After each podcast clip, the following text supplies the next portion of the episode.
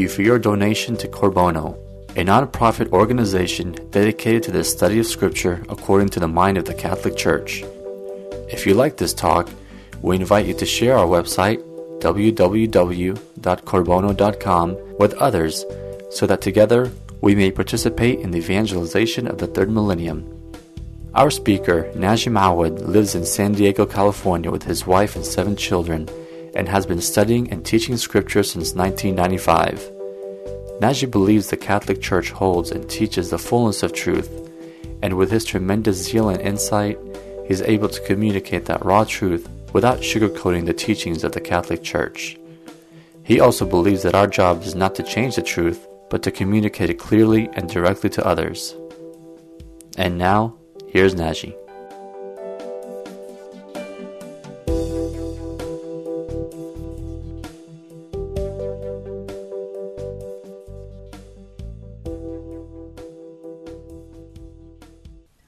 So then, welcome to this Bible study. We continue the, the study of the book of Exodus uh, tonight. We're going to go through the ten plagues, actually the first seven of the ten plagues tonight.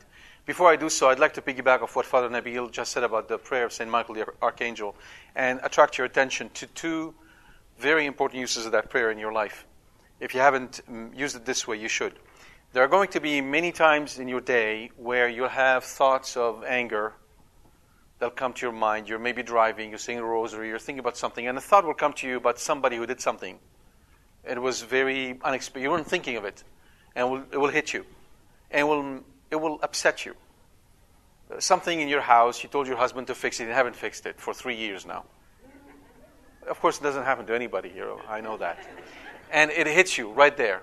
Or you might, at one point, you're thinking about doing something, and suddenly you're you're standing there in front of millions of people who are applauding what you did because it's just been wonderful, and you just go into these thoughts. Recognize these also as being spirits of anger and vanity. Right? So these are direct attacks. When, when these thoughts are not cultivated by you, you're not actively seeking them, they just come and hit you like a breeze, like a strong wind. Recognize that that is an outside source coming after you. And right there and then, defend yourself. And the prayer of St. Michael the Archangel is extremely powerful. Just say it repeatedly, and it will restore peace, and these things will go away. You will see they will completely disappear as if they haven't been there with you. Recognize also that giving into these types of anger, if you get into a conversation, you're angry with somebody, and you get into this conversation with in your mind with that person, this person is not there, recognize that as a sinful behavior. Right? It is not something that is pleasing to the Lord. Number one, you're ignoring Him completely. Number two, you're getting upset unduly and ignoring His will. And number three, you're not growing in the virtue of patience and exercising virtue of hope, etc., etc. So the prayer to St. Michael the Archangel is a wonderful tool that need to be applied not just at the end of the Mass, but at the end of every every time. Use it as a very powerful weapon to ward off these attacks. Recognize them first, learn to recognize them, and then ward them off by using this prayer. And of course, the more you're devoted to your guardian angel, the easier these things will come to you. You will be given that light, that supernatural light to understand the event that you are going through as they are happening. And you'll be able to re- respond to them in a much better and suitable way. So I thought, uh, since Father uh, wanted to finish with a prayer of St. Michael, just to attract your attention that this is a very, very powerful prayer. All right, we continue now that study. Last time we left off with two difficulties that we wanted to talk about in uh, chapters 3 through 6. The first one was the use of the name Yahweh in Genesis, because in the book of Exodus, chapter 6, verse 3, our Lord is speaking to Moses, and he tells him straight out, I appeared to Abraham, to Isaac, and to Jacob as God Almighty, but by my name, the Lord, meaning Yahweh, I did not make myself known to them. Uh, anytime you see in your Bible the Lord, all caps, that is a way of really saying Yahweh, the tetragrammaton, the four letters word that represent the name that the Lord revealed to Moses. Whenever you see it, either uh, um, capital L and lowercase ORD or capital L and small cap ORD, it's either the, the El Shaddai or any of the other titles that were used in Scripture. So here, God tells Moses that he appeared to Abraham, Isaac, and Jacob as God Almighty, but by my name, the Lord, I did not make myself known to them. And the difficulty, of course, is that if we go back to Genesis, we find out that um, the Lord, uh, the word, the name Yahweh was used extensively. So, for instance, um, Genesis 15 7. And he said to him, that is to Abraham, I am the Lord, I am Yahweh. That is God speaking. Likewise, in Genesis 12:1, speaking to Abraham again, he says, "Now the Lord said to Abraham." That's the narrator. Now Yahweh said to Abraham. Um, other examples. So Genesis 12:8. Then he built an altar to the Lord, again to Yahweh, and he called on the name of Yahweh. And likewise, the name Yahweh appears by itself or in combination with another word about 148 times in Genesis. So it's all over the place. And uh, most of which are by the narrator. 96 times are by the narrator himself as he wrote. So how come in Exodus God tells Moses, I did not, I appeared to them under the name El Shaddai, not the Lord. And yet, when we go back to Genesis, we find it all over the place. All right there are many explanations, but I'll give you the, the weakest ones, but those are very common in some of your commentaries. There is something called the historical critical analysis of Scripture, and you hear me very seldom making use of it. The whole idea was that uh, someone started to look at the composition of Genesis and asked this question how was that book, book put together? And then they started to identify certain words, particularly Yahweh, versus El Shaddai. And I said, huh, that's interesting. In these places, they're using El Shaddai. In these places, they're using Yahweh. So, therefore, there must be two sources at least the Yahweh sources or the priestly source, and then the other source, which I forgot what they call. And they started ascribing letters to those, P and J.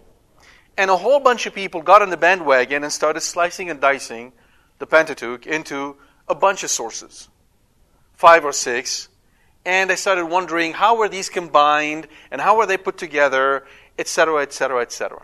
And this is still very, very much alive today. So if you go to study in university, you're going to see a lot of that come through. The reason why I very seldom make use of it is twofold. Number one, very few saints made use of it. Number two, by their fruits you shall know them. When I read that stuff, I get bored it doesn't lift up my soul to heaven. It teaches me nothing about God. And I forgot to tell you one more reason. I suspect that most of these uh, guys doing the analysis have never written a piece of, um, uh, of um, fiction in their lives, meaning they've never written a novel. Because if you speak to authors who wrote novels, they'll tell you that you can actually write in very different styles, use different words in different contexts and do it very in a very particular way. So the whole thing about it for me seems very suspicious. The reason I'm bringing this up to you is because they will tell you, well, that's the reason why you have Yahweh on one side and you have uh, El Shaddai on the other is because of the different origins and sources, right? Really.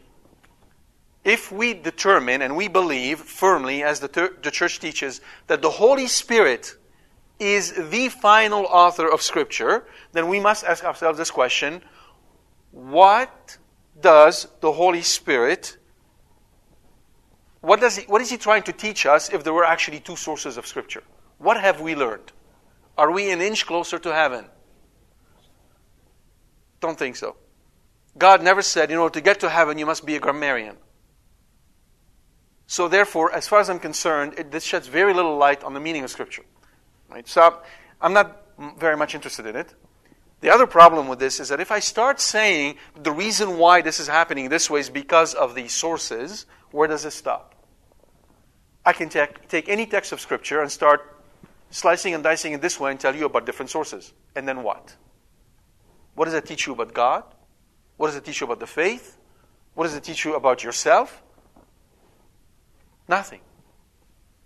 There is yet a much deeper reason which is the the, the, one of the principles of inter, inter, interpreting Scripture, according to the church, is that Scripture must be interpreted in light of all of Scripture. Hence, we find that there is much more richness if we're to apply that rule and come up with a reason that is truly embedded in the text, meaning that it is there because there is something fundamental to it, something that teaches us a truth about ourselves and about God, something that raises our minds to heaven and is completely consistent with the text. It isn't a sense that we are injecting in the text, it is a sense that is there. It's just we have to pay attention to it. Right? And, I'll, and I'll show you how this works in a minute. The key here, if we go back to what God said, is as follows I appeared. Key on that word. I appeared to Abraham, Isaac, and Jacob as El Shaddai. He didn't say, I spoke to them as El Shaddai. He didn't say, I never told them my name.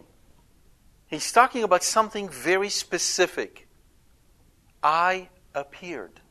Then he says, But by my name, the Lord, Yahweh, I did not make myself known to them. You recall our conversation on what it is to know? It isn't a pure intellectual knowledge. It is the full experience of the other. That's what we mean biblically when we say to know. So, for instance, we all know the White House.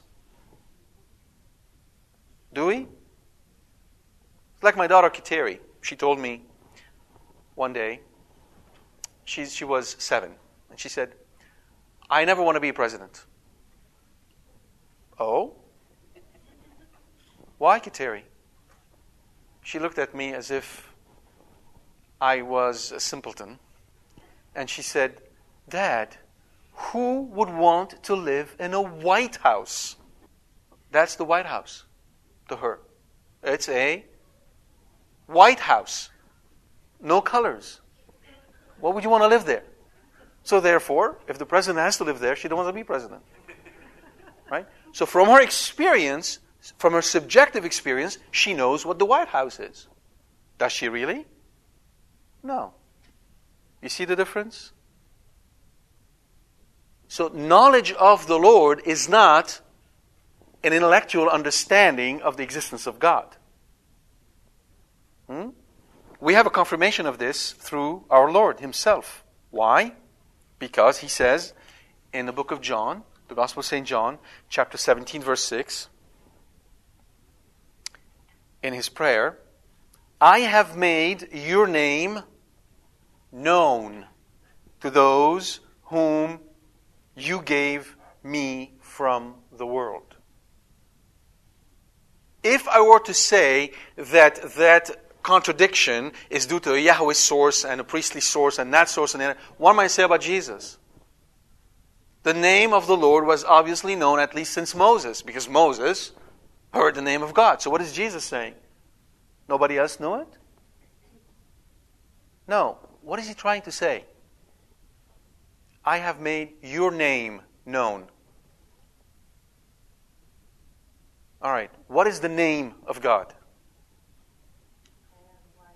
Yahweh. Right? Yahweh. I am that I am, or I am the one who is.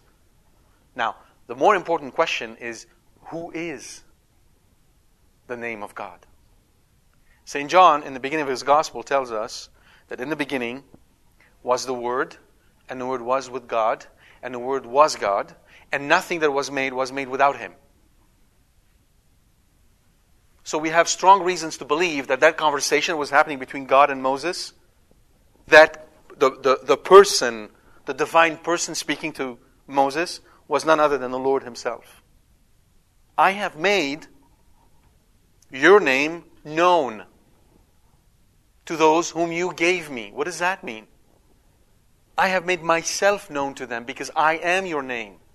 What is the name? It's the essence of the person. What is the essence of God? His, his divinity. Who is Jesus Christ? He is God incarnate. He made himself known to us. How does he make himself known to us? In, his, in the Eucharist. It's a much deeper understanding of who God is. Yeah? So back to what we were saying, you see now where somebody goes and tells you, well, that's the Yahweh source and that's the other source. It's flat. It gives you nothing. But when you focus on the text, understand it in the whole context, you see that what God is trying to tell Moses is that with you, I'm inaugurating a new way of knowing me. Through the covenant I'm going to establish with you, because I'm going to. What is the difference between the covenant of Moses and all the other ones before it? What is the striking difference? The fundamental difference between the covenant of Moses and everything that came before it? The law? No, not really, because the law was something, we'll talk about that. The Ten Commandments, yeah, but there's something else absolutely striking, and I told you about it, one of the most important pieces in the whole book of Exodus. The tabernacle. There are more chapters spent on the tabernacle in the book of Exodus than anything else. So, what is being introduced in the book of Exodus? The liturgy. The way to know the Lord. That's what the liturgy is. It's the royal way to know the Lord. That's what he means. He not only reveals who he is to Moses, but he's going to give us the means to understand what that what who he is, to get to come to know him. Yeah? So the extension of all of this, this discussion is that the whole sacrificial system that is being put in place and that God spends quite a bit of time on it is to prepare us to understand who he is the God that sacrifices for us, but more importantly, who we are in His eyes. You understand? That's how this difficulty is resolved. I appeared to them, El Shaddai. They saw me as the strong God. They didn't know me the way you will know me, and how the generations forward will know me, and still, all of you will not know me the way you will come to know me when my son becomes one of you. Yeah? All right. The second difficulty. Oh, before I move forward, I'd like to read something to your attention because this is very fundamental about our, our faith. So Moses knew Yahweh not by vision but face to face. This knowledge of God will proceed further in the New Testament. When Mary will not only know him as Yahweh, but as Yahweh in her womb.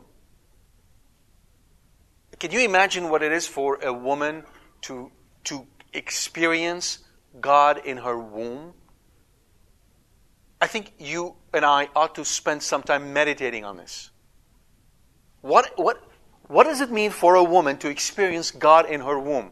Now, obviously, women who have had kids are, are infinitely ahead of us guys because we can only have a sort of intellectual understanding of this. Right? Now, nevertheless, what does that really mean? This knowledge is, number one, more intimate. So it tells you what God wants. Joyful.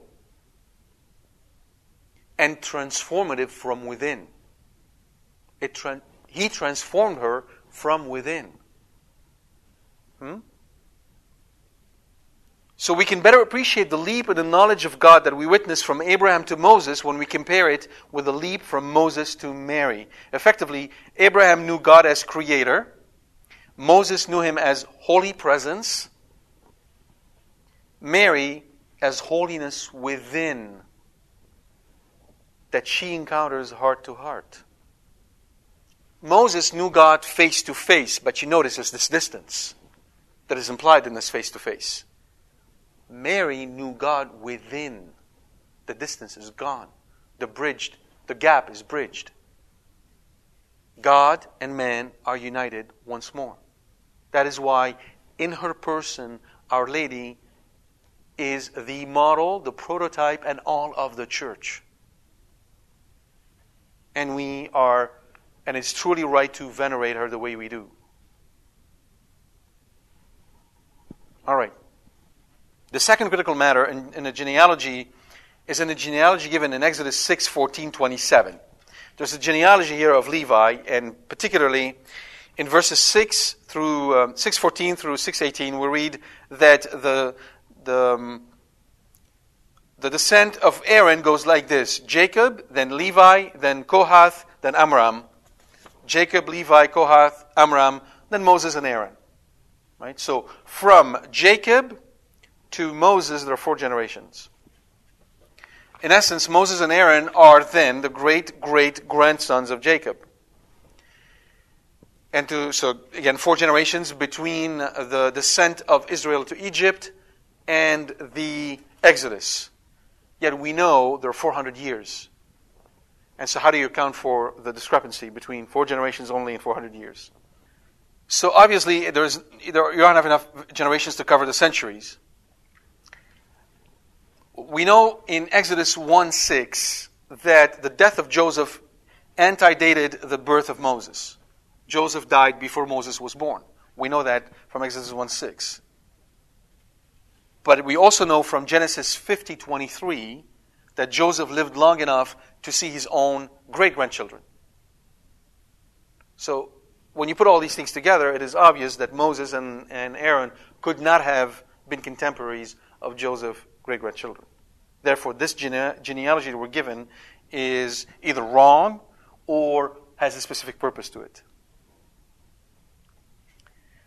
So, fundamentally, this is a selective genealogy.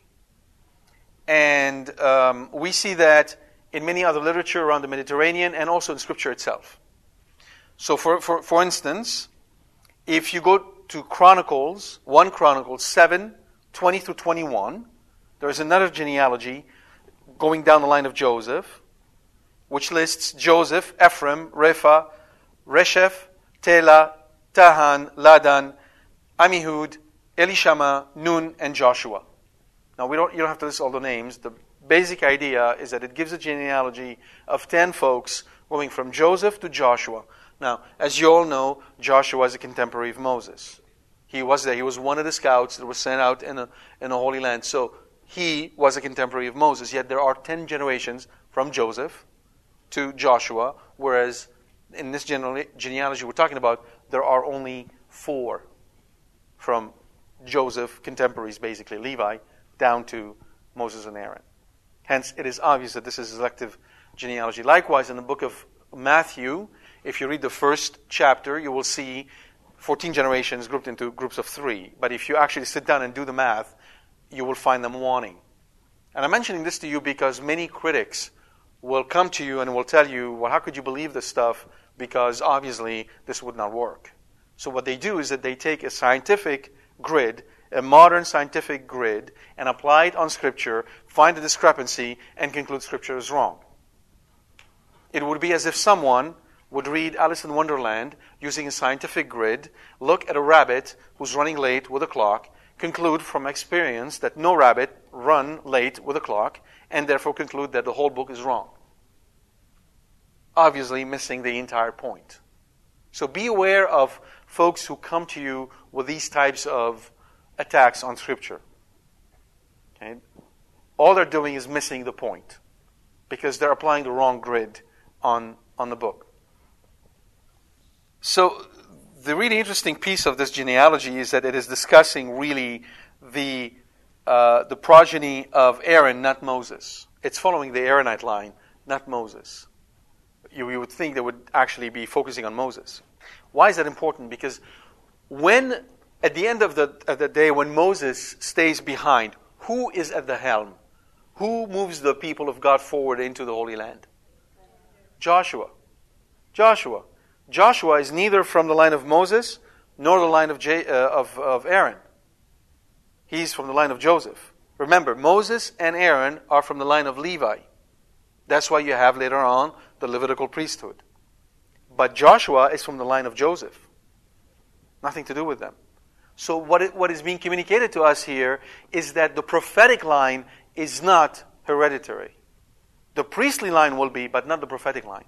God chooses whomever He wants to raise up as a prophet. And that's going to be very important for Israel later on because oftentimes when a prophet shows up, he's not coming from the Levitical line, and people will look at him and say, Who are you, and who are you to, to critique the, you know, the, the temple, especially Isaiah? Right? There is only one prophet who is of the Levitical line that we know of, and that's Ezekiel. He was a priest. And that is very applicable to our Lord because when he shows up, he shows up as a Galilean. And then they will tell him, Who are you to tell us what to do? Right? And here God is saying, I am not following a line for raising up prophets. I choose whomever I want. All right. Very good. Let's move on to the third point. So I'm sorry, I actually started without telling you what we're going to be covered tonight, which is not particularly good. So let me go back and, and tell you what the plan is. So we've covered those two further difficulties that I wanted to cover last time. And now we're going to go through this, the plagues. We're going to see that the plagues are actually signs more than plagues. We know them as the ten plagues, but Scripture does not speak of them as plagues. It speaks of them mostly as signs. And that's going to be important. Then we can understand their purpose. Why did God do these signs? And then we are going to um, talk of the relationship between these signs and the Egyptian religion. And then revisit the hardening of Pharaoh's heart, which we talked about last time, in light of these signs, and see how these signs affect the Egyptians as well as the Israelis. In other words, we're going to spend time understanding why God gave those signs, how he used them, for what purpose, and what was the result. Right? So let's go through these signs now. First, as I said, these are signs. God speaks of them as signs or wonders, and in only one case will he speak of a plague, and that's the tenth. Only in that case he will speak of a plague. So, as I said, um, in some cases, we use the word plagues. So, for instance, in Exodus 9 3, in chapter 14, I'm sorry, 9 3, 14 15, 11 1. But overall, they're mostly designated as signs, as you will see in 7 3, 8 23, 10, verses 1 and 2, as well as chapter 421, 7 3, 11 9, 10, and miracle in 7 9. So, mostly signs. And the other important aspect is that let's remember there aren't 10 of these, there are actually 11. Because, as we discussed last time, God started by turning the staff of Moses into a serpent and back, and making his hand leprous and back, and the bowl of water turning into blood. Right? That was one of the signs that God wished to give. Here is the, the very important point we have to focus on. Whereas the Israelites believed Moses on account of these signs, Pharaoh paid no attention to them. Pharaoh paid no attention to them. Okay. Why is that important? That is the summary of all our attitudes towards God. When God takes an initiative, we all respond. And we respond in one of two ways. Either we believe and submit, or we ignore and rebel. How many of you have had conversations with relatives or friends or unbelievers, and you brought up the topic of the uh, incorrupt bodies of saints? How many of you have done that? Okay. What was the result? Were, were these folks you talked to who were unbelievers suddenly fell on their knees and praised God and, and believed? What did they tell you? It's not true old woman's tales. Right, so the church is cheating. It's all a story. Now you understand Pharaoh. That's exactly how he's reacting. So the idea, the naive idea that if you could just show them and they will believe, is fundamentally false. Doesn't work that way. Why do you think it doesn't work that way? Why do you think it doesn't work that way? Our minds try to rationalize away. All right, but let's take it through the centuries when people were not so focused on rationalization. This is a modern, um, you know, modern phenomena. Yes, their hearts is hardened. Isn't that interesting? God can perform a sign, and the result of it is that someone hardens his heart. Not what you always expect. Now, why? Because God, God is not Santa Claus. We go back to the fact that we're so taken by the Santa Claus syndrome. If Santa Claus brings you a gift and it's a nice gift, Santa Claus is a nice guy. Everybody can buy that, right? So everybody expects God to be Santa Claus. He's there to give us nice things. But as you shall see here, the study of the plagues and the reaction to it is that they have one of these two effects. Some believe And we'll, see, we'll, see what that specifically means to believe. And some don't. They harden their heart. Can you think of an episode in the New Testament where that is so striking? One episode in particular in the New Testament is extremely striking. Thomas, yeah, not really, because Thomas saw the sign and he believed. Right? At least he asked for a sign, he saw the sign, he fell on his knees. Judah, yeah, there's something really striking, very striking. Lazarus, the rising of Lazarus from the dead. He was dead for four days when Jesus raised him from the dead. How did the Pharisees react to this? What did they decide to do? Once they heard that, that Lazarus was raised from the dead, they could not deny that the guy was walking. They didn't deny it, so what did they decide to do? To kill him too. You see the hardening of the heart? Do you see how the covenant works? Blessings and curses? God's action is always geared this way. It depends how you react to it. And that's what he's going to show them. He's not only showing them I'm more powerful than all these other guys, he's actually teaching him, teaching them, Israelis and Egyptians and us, about how he makes himself known to us. So let's now take it in our own lives. God said, I am I'm going to make these signs, these signs and wonders in Egypt. We call them plagues. Because to us, there's nothing wonderful about them. Right? Because what is our perspective? Our perspective is one of self preservation. Never mind anything else. Now, self preservation is a good thing, don't get me wrong. I mean, it's, a, it's, it's in, built in us, and it's a very good thing. But it has its limits. We need to be able to transcend self preservation in the name of truth. And it's actually a holy duty. If somebody comes to you puts a gun to your head and say, deny your faith in God, and if you did that, you'd have committed a mortal sin on the spot. No matter what the reason is. Doesn't matter. You just committed a mortal sin. And if he shot you, you go straight to hell. You understand that? You just denied God on the spot. That's it. Do, do you understand what I'm saying to you? Yeah? Yeah. So, we think of them as plagues. God says they're signs and wonders. Why do you think He calls them signs and wonders? Anyone can suggest an idea why He calls them signs and wonders? What's so wonderful about them? How are they medicinal? Yes, there's, there's some of that absolutely turn the heart of people. As we said, some do, some harden their hearts.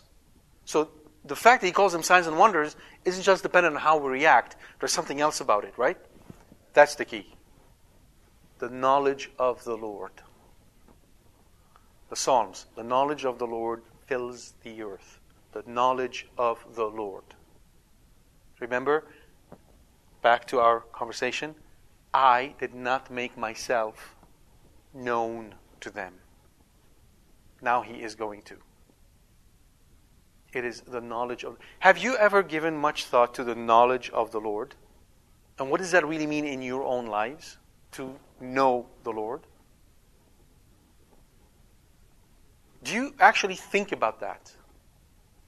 Do you ask yourself this question How are my activities today helping me to know the Lord? Is it important for you to know the Lord? What does it mean to know the Lord today in your own lives? What's the implication that I say, I know the Lord? Does it have any? Yes. We have the chance to receive forgiveness? Yes, but, but this is a consequence again of knowing the Lord, right? To live by His will. Okay, I agree. All right, we're getting closer to have. Okay, I want to know. I want to key on that. Yes.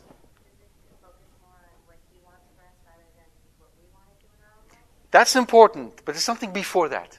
This is very important. Yes to receive in Eucharist, as we said. But it's something even before that.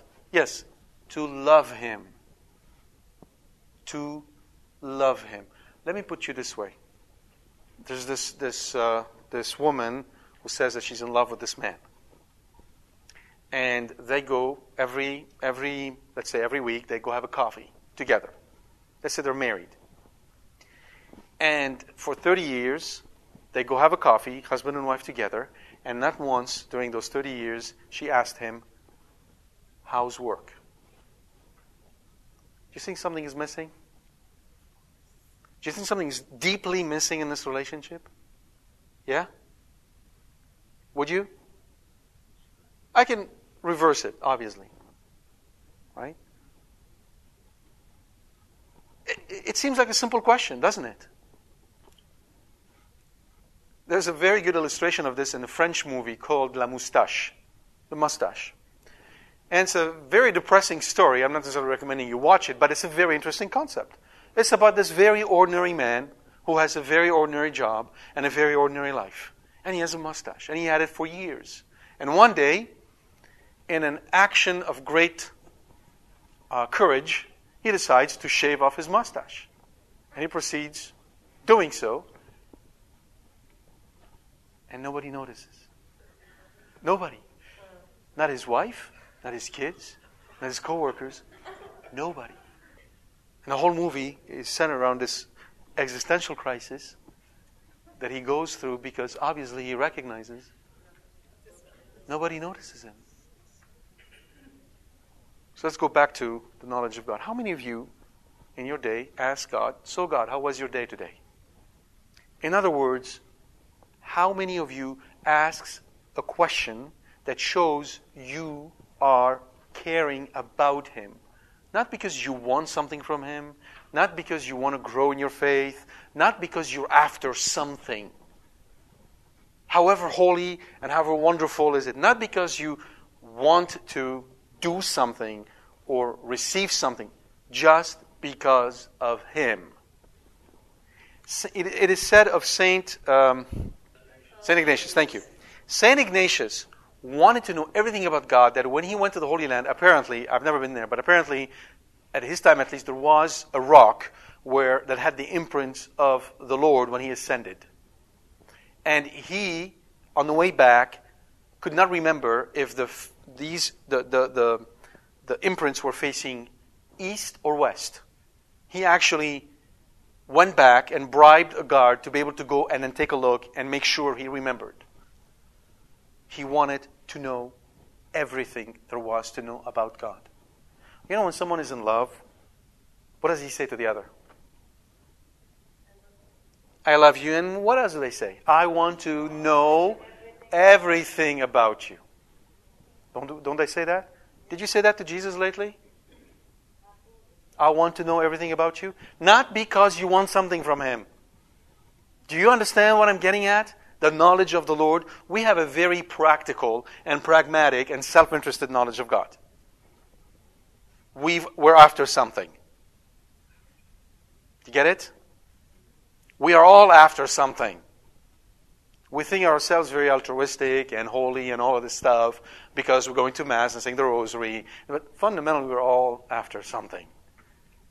And God understands that, and He is patient and kind enough to take us the way we are, but His intent is to purify us. So, what does He do in our lives? Signs and wonders. So, you want a car, you want a new car, you want a brand new car, you want a sports car. He gives you a Corolla.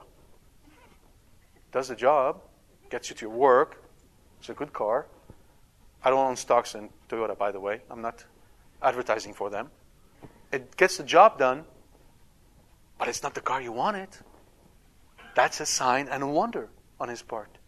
Right? You're planning to go on vacation, you want to go on that cruise, everything's lined up. Some family member falls ill, or something happens. You break your leg. That's God's love for you because He is trying to get you out of your own self interested concerns so he can give you the world. In one of his apparition to Saint uh, Saint Faustina, the Lord Jesus Christ asked her the following question. He said to her, "Dearest daughter, Would you like me to create a universe just for you? Not a planet, not a galaxy. He meant a cosmos. A whole universe just for her. Now, being the great saint that she is, she answered back and said, Lord, what would I do with the universe when I have you? Which is a beautiful answer, but it's truly frustrating because I would have loved her to say yes. and then see what would have happened. see, my point is the signs and wonders of Egypt scare us because we are self interested. If, in fact, we are driven by the knowledge of the Lord to know Him as He truly is, then we would rejoice in those signs and wonders because they reveal who He truly is to us. If you truly love someone, you rejoice when you find something new about that person because your relationship has deepened. If the relationship stays the same over the years and there is nothing no new facet about this person that you know before over the years, something is stale, something is wrong. True love deepens relationship. That's what he's after. I'm trying to explain to you the signs and wonders of Egypt in relationship to God and what he wants for us. We tend to look at them as a military attack or some sort of a manga book. We look at it externally. We look at their effects and how horrendous they were. What we, what we fail to see is that the inner state of most of us is far worse than anything God did. Because we're outwardly focused, not inwardly focused. All right. So, here are some quotes. And you, Israel, shall know that I am the Lord your God. So, why is he doing it? Verse 6, uh, Chapter 6, verse 7. And you, Israel, shall know that I am the Lord your God. Chapter 7, verse 5. And the Egyptians shall know that I am the Lord. Chapter 7, verse 17. By this you, Pharaoh, shall know that I am the Lord. The first sign. Chapter 8, verse 10. That you, Pharaoh, may know that there is no one like the Lord our God. Verse 822. That you, Pharaoh, may know that I am the Lord in the midst of the earth. Chapter 9, verse 14. I will send all my plagues that you, Pharaoh, may know that there is none like me in all the earth.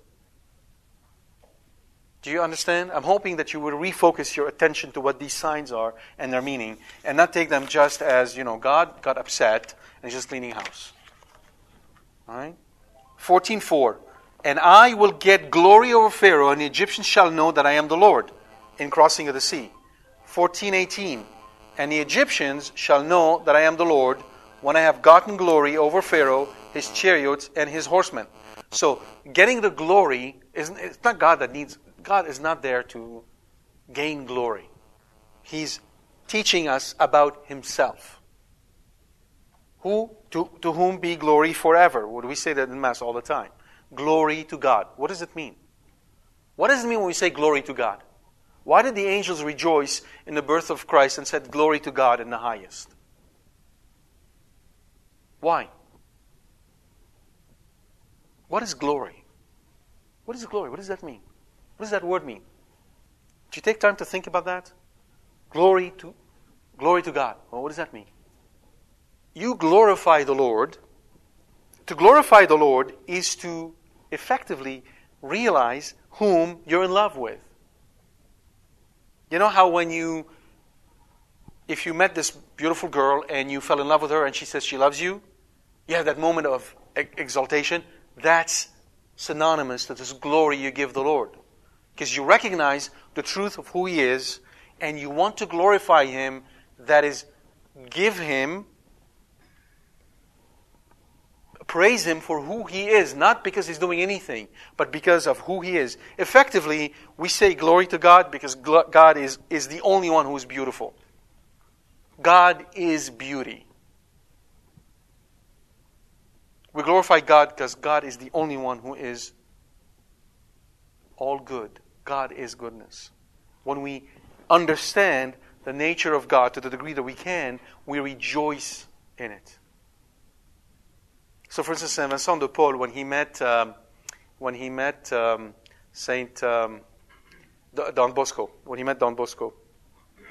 No, no, no, no, no, no, no, Don Bosco, uh, the author of uh, the um, of the Devout Life, Introduction to the Devout Life. Saint Francis de Sales, right? When he met Saint Francis de Sales, um, Saint Vincent de Paul, who was a priest, said, "God is so good for having created someone like." Uh, uh, um, father or bishop uh, Sales. He was a bishop.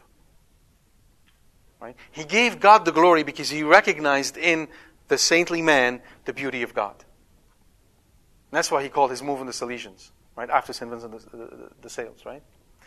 And, and so is um, the case when we see Our Lady. That's why we glorify God when we, we see Our Lady.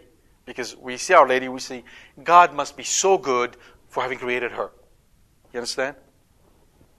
All right, that's why he's giving all these signs, so we can come to recognize who he is. So then the divine purpose is for Pharaoh, his people, and Israel to acquire knowledge of the true God. Because at the end of the day, it is the knowledge of the Lord that saves us. Christ came to give us grace, that through grace we come to know him. And it's only the, the knowledge of God that saves us. We can only say yes to that which we know. Simple as that. We cannot say yes to go to heaven if we don't know who God is. What are we going to do there? So, therefore, the knowledge of God is what makes it possible for us to go. Now, there are many ways in which we can acquire God, the knowledge of God. We can do it through these studies, absolutely. But fundamentally, it is a mystical knowledge. It is the knowledge that comes through intimacy. It is a knowledge that comes through experiencing God in our lives. And then coupling that with the teachings of the church to help us steer us in the right direction. So many times I hear devout Catholics who do not have a good, solid foundation in the faith straying this way or that because they're only basing it on their emotions or intuitions or their thoughts. If this was the case, it was that easy, would not have so many saints expounding and teaching the faith for so many uh, years. There's some inherent difficulties there that must be overcome in our seeking of the knowledge of God. So therefore, we need both. We need an intellectual understanding to the degree that we can, but we also need to experience God in our lives. Right? And as Saint, and Saint Louis de Montfort says that the prayer of the Rosary imparts upon us a mystical understanding of who God is. Called, he calls it the mystical theology of the Rosary. And I think this is really important. So, in all of this, God enables us to reach Him because of the sacraments, which are vehicles of grace. Without grace, we cannot come to know God. And so the sacraments are the vehicle through which God imparts upon us the grace that we need so He can open our minds and our heart to the inspiration of the Holy Spirit. And through that inspiration, we come to know Him. There's work on our part that needs to be done. The interesting thing about this knowledge of the Lord is that it appears beyond the Pentateuch, it's used as sporadic, but one area where it really appears very strongly is in the book of Ezekiel, where it is where he says again and again and again that the Judean exiles will come to know me. So Ezekiel 5:13, 6, 7, 14, uh, 7, 4, and 9, 27, 11, 10, and 12, 12, 15, and 16, 13, 9, and 14, 21, 23. It's repeated said over and over again. And so the interesting thing is that it appears that we get to know the knowledge of God, for being the way we are, in hardships. Most of us tend to learn about God through hardships. So it looks like in most cases, God has to whack us on the back of the head for us to listen. And perhaps this is why Saint Therese of Lisieux, Saint Therese, the little child Jesus, and of the Holy Face, is such a great saint, because her knowledge of the Lord was not through a whacking on the back of the head. It was a straight path. That's why he made her such a great saint. I remember she's the one who said, who exclaimed, Love is not loved. Now, I hope that in the context of the conversation I just talked about, you understand what she meant. She wasn't meaning by this that all people out there do not love God. She just meant that we who propose to love Him do so most of the time for selfish reasons. Now, the, all the accounts follow pretty much the same line. God takes on the initiative. He's the one who announces the sign, and then he does it through Moses, who is his servant.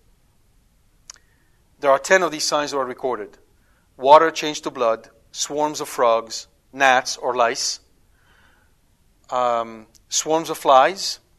The Hebrews are spared in that case. Pestilence upon cattle. The Hebrews' livestock is spared. Boils on humans and animals. Hail, thunder, lightning. Except in portion of territory assigned to the Hebrews again. Swarm of locusts and three days of thick darkness. And then finally, the death of the firstborn. Both people and cattle. Um, and Hebrews are exempted if they followed the Passover. Right?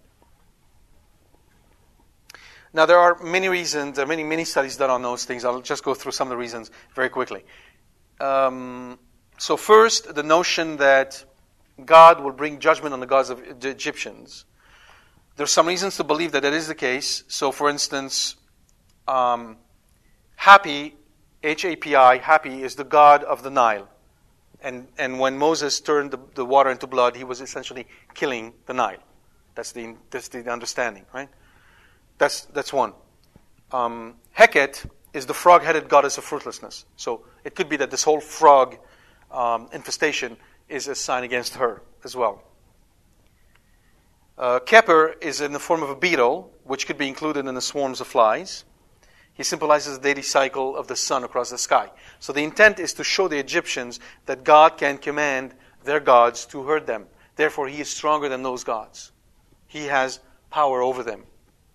And again, to teach Egyptians about the their superstitious ways and get them out of that superstition into the age of reason, which is where we all need to be in order to believe, to worship God in truth and, uh, and um, spirit.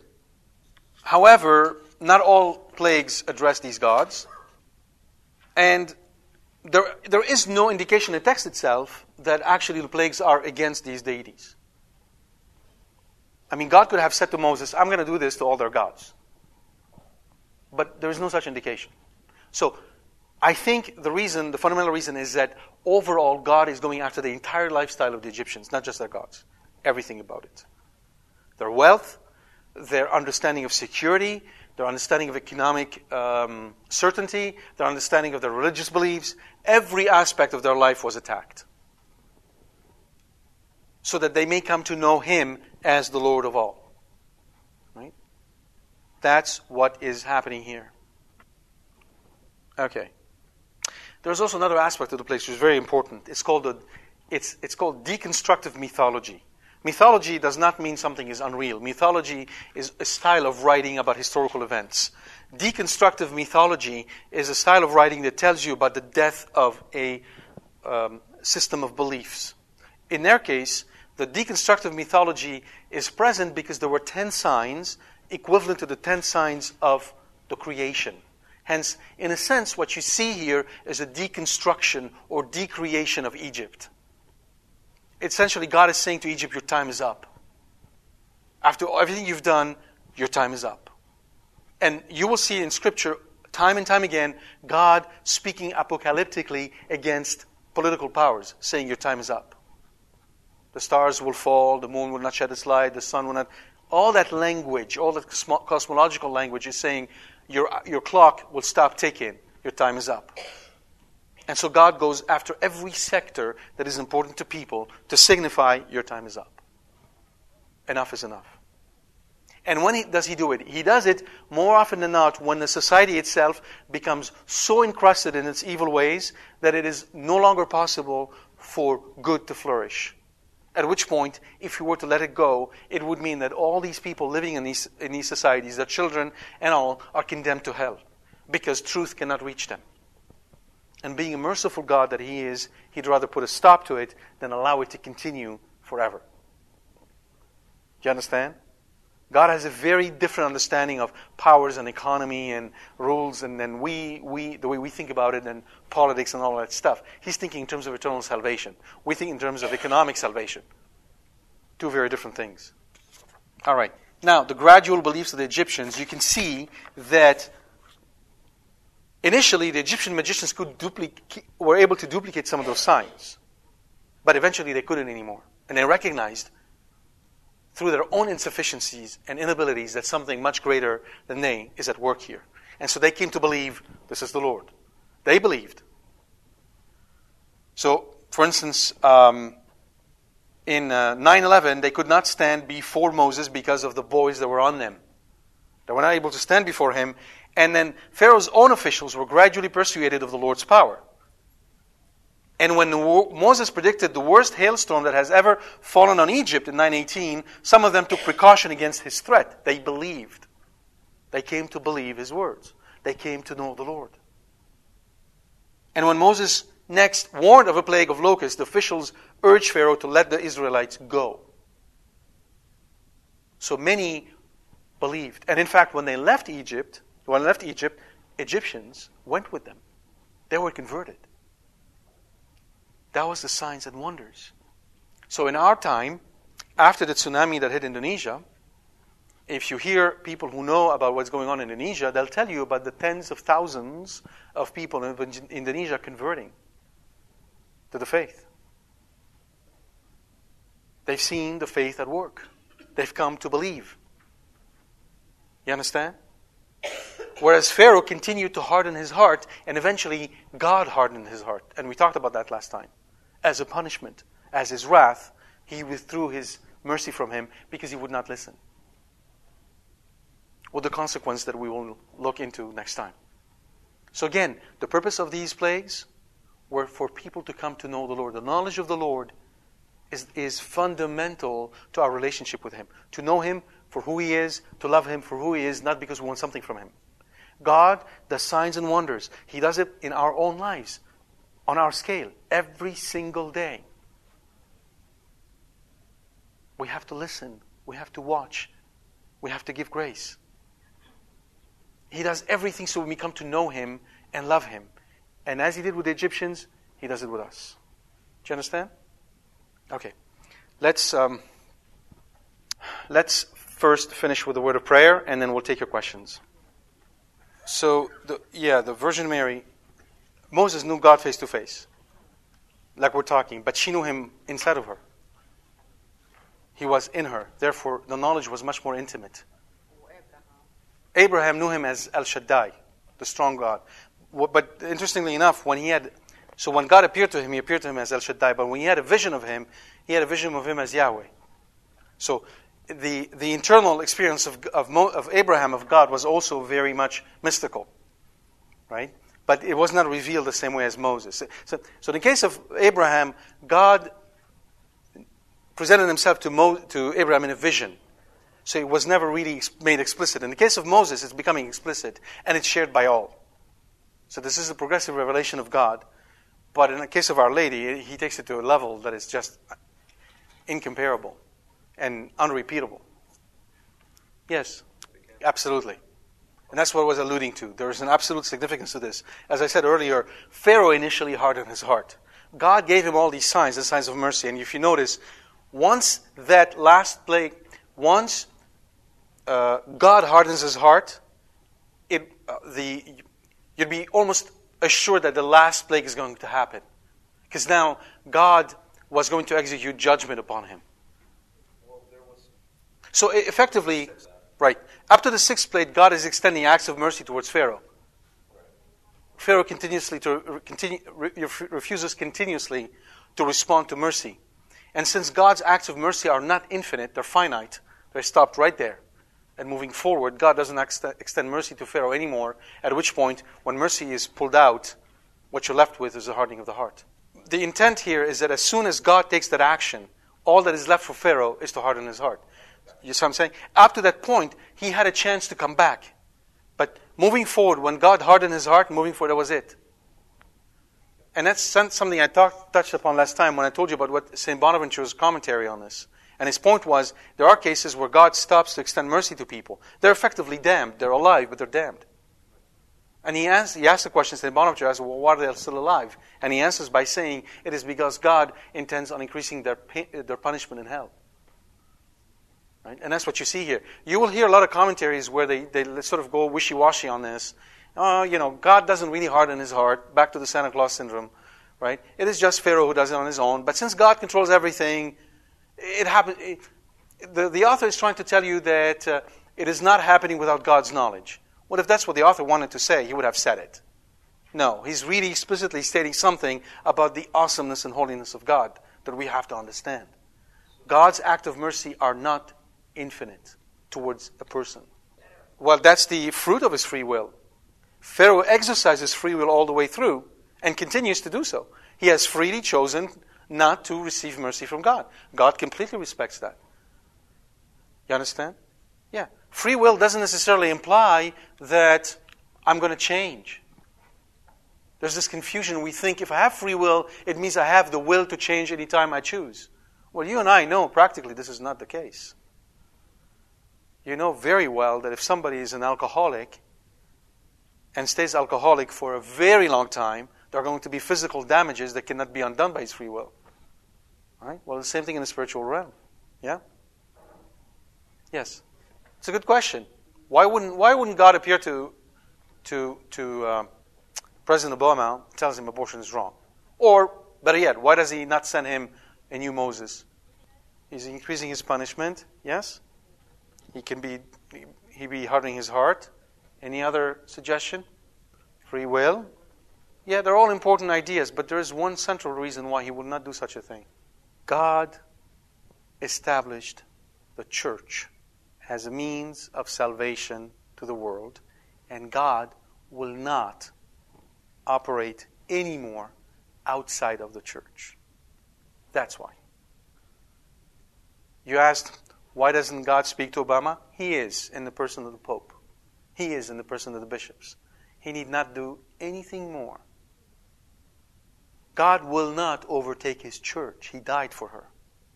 She is the means of salvation of the world. All that President Obama has to do is listen to the Pope. And when he chooses not to do so, he's making a choice. You understand why? Apart from everything else, the church is God's royal way of salvation. Hmm? Now, let me just go back to one point you made. We pray we all pray for the conversion of President Obama, not for the hardening of his heart. The reason being that the ministry of the church is a ministry of mercy. Judgment is the Lord and the Lord's only, not ours. Right? That's why the church never canonizes anybody to hell. It's not part of her jurisdiction. The church does not condemn somebody to hell. The church can excommunicate someone, putting him outside of the communion. The church can bind sins. But all of this does not condemn somebody to hell. We don't go to hell on our own. The devil doesn't get, cast us into hell. When Jesus said, Be not afraid of the one who can destroy the body, rather fear the one who can destroy the soul, he did not mean the devil. He meant himself. Because he is the one who pronounces this word of judgment into hell. You understand? Okay. So we pray always for the conversion of folks. All right. Now, another reason that I want to mention to you President Obama is not elected president against the wishes or the desires of the Lord. Jesus Christ has not been um, has not been vexed by President Obama. If President Obama is the president today, it is because he is the express will of the Lord. Do you understand that? Now that puts it in the right perspective because as long as we say, oh, it's them that elected him, we're keeping Jesus out of the equation and we're keeping ourselves out of the equation. No. People complain sometimes of the priest they have. The answer is you get the priest you deserve. See how we are outwardly focused? It is President Obama. It is the Democrats. It is these people. It is those people. The bottom line, it's none of that. The bottom line is that the Catholic Church, back to the point I'm making earlier, is that engine with which God can torque the entire universe. So when the Catholics themselves are living holy lives, the world is ordered, both in its natural phenomena and in its economic phenomena and cultural phenomena. Everything gets ordered. When the Catholics themselves are contracepting, it's 70% of them, when the Catholics themselves are having abortions, when the Catholics themselves stop to believe in the Eucharist, when the Catholics treat the church like a theater, they come in and talk and chat before Mass, and when Mass is done, they get up and start chatting, which is a venial sin, by the way. You turn around, you see a friend, you say, Hi, how are you? You just committed a venial sin. You just spoke a word that is not holy in the holy place. When all these things happen, grace from God that flows from the church to the Catholics and from the Catholics into the world pulls back. What do you think we have issues with water? What is God trying to tell us? What is the water a sign of? Life. Right? Because we Catholics are drying up the sources of grace, water fails. Do you understand how it works? If Catholics were to focus on one thing only, if Catholics were to form associations in their churches where they would be willing to offer sacrifices, fasting, and prayers so that there would be not one sacrilegious communion in their church, the world would change over. That action alone will change the entire world. That alone will take care of these problems out there. We've got it all wrong. We've allowed the world to teach us their ways. We think politically, we think process, we think economically, we think the world isn't a problem, and that's because we have a problem. When the reality of the matter is that the other way around. When Catholics stop contracepting, when Catholics begin to trust the Lord, when they start to have children according to His will, not according to theirs, when they make their prayer, when the fathers in the homes make prayer a priority and teach their children to pray, and uh, make sure they are being taught the faith. When the parishes are renewed, the world is renewed. That's how it works, not the other way around. So God says, okay, you want the ways of the world? I'll give you the ways of the world. I'll give you lame bishops. I'll give you pedophile priests. I'll give you priests who can't speak the truth from the pulpit, who will give you lame sermons who will never talk about hell or the angels, who will never feed you. I'll give you what you desire. What is that? His wrath. Do, do you understand? Do you understand how it works? Okay, that's how it works. So, back to your question President Obama is not our problem. He's the least of our problem just as Pilate was the least of Jesus' problem. He was much softer with him than he was with the other guys because he knew that was not what the re- problem was. Just as back then the problem was in the temple, so today the problem is in the church. Yeah? That's why. Okay, now, Oprah. Yes, don't watch her, please. Okay, she's gone off the deep end. Pray for her. She's become New Age and and she is a person who glories in her own glory, and he, she, she thinks she found the way, the secret to happiness, and all. Just pray for her, don't watch her. All right? She's a well-meaning person, all that good stuff, but a lot of well-meaning people ended in hell. I'm not saying where she's going to go. I'm just saying good intentions alone are not enough. What do we need? Knowledge of the truth. Yes? Okay. Yeah don't know about face to face if that meant that he saw the beatification. My, my initial answer would be no, he didn't. However, the only reason I'm hesitating is because it says no one can see God and live. Right? So therefore, the intent would be perhaps that you see the beatification, but I'm not sure. That's something I need to look into. As to the first question, which was, uh, is it right to pray for justice? It's always right to pray for justice all the time. Because justice is what will make us rejoice in heaven. And to see why I'm saying why this is the case, I just want you to reflect on this. I told you this many times, but again, I'll repeat it again. Many of us are perturbed by the notion when we go to heaven, God willing, we go to heaven, we're in heaven, and some of our children or our husband or wife or parents or father or mother are not there, they're in hell. Okay, how are you going to be happy? Get it? How are you going to be happy? Are you going to be happy in heaven? Can you be not ha- happy? Can you be unhappy in heaven? You're going to be happy. Okay, what does that imply? Everybody you love is there? Okay, how are you going to be happy? No, how, how are you going to be happy? That's not the answer I'm expecting. I'm not going to be in heaven.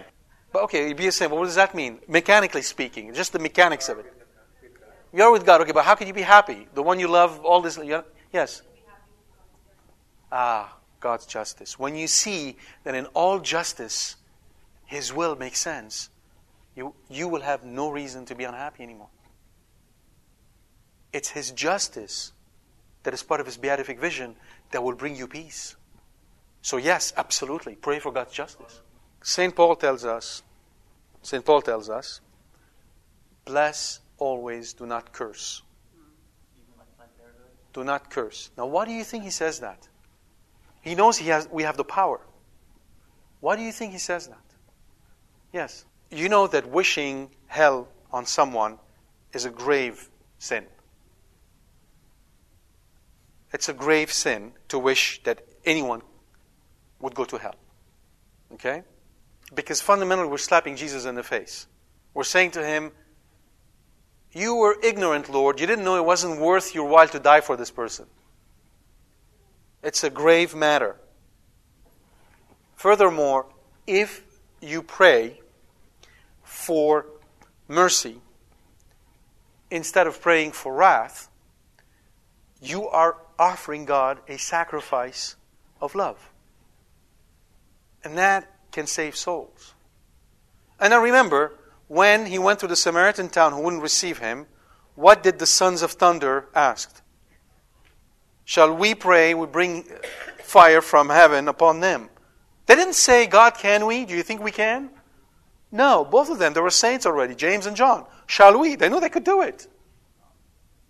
What did he do? He rebuked both of them. Mercy. Mercy. Yes? Okay. Last question. Oh, there are plenty. I mean, there are, there are very good organizations. I mean, the Devotion to the Sacred Heart is, uh, is one. Um, the Divine Mercy. I'm sorry? Um, uh, no, the one that I, uh, I encourage many of you to try and attend, if you can, is um, Opus Dei. Hmm? Opus Dei. Definitely Opus Dei. But fundamentally, what I'm talking about is really offering your sacrifices and your prayers and fasting for your parish. Working where God plants you in your parish to transform the parish from within. First by prayers and fasting and offering and love. Right? Th- that, that can have Im- immense benefit. Right? So, for instance, one thing you can try and do, if you haven't or if you don't have it, is see if you can have perpetual adoration in your church. Well, that's absolutely a wonderful thing to do. Perpetual adoration transforms churches like nothing else. Right? So, those, those types of things. Yes. All right? God bless you.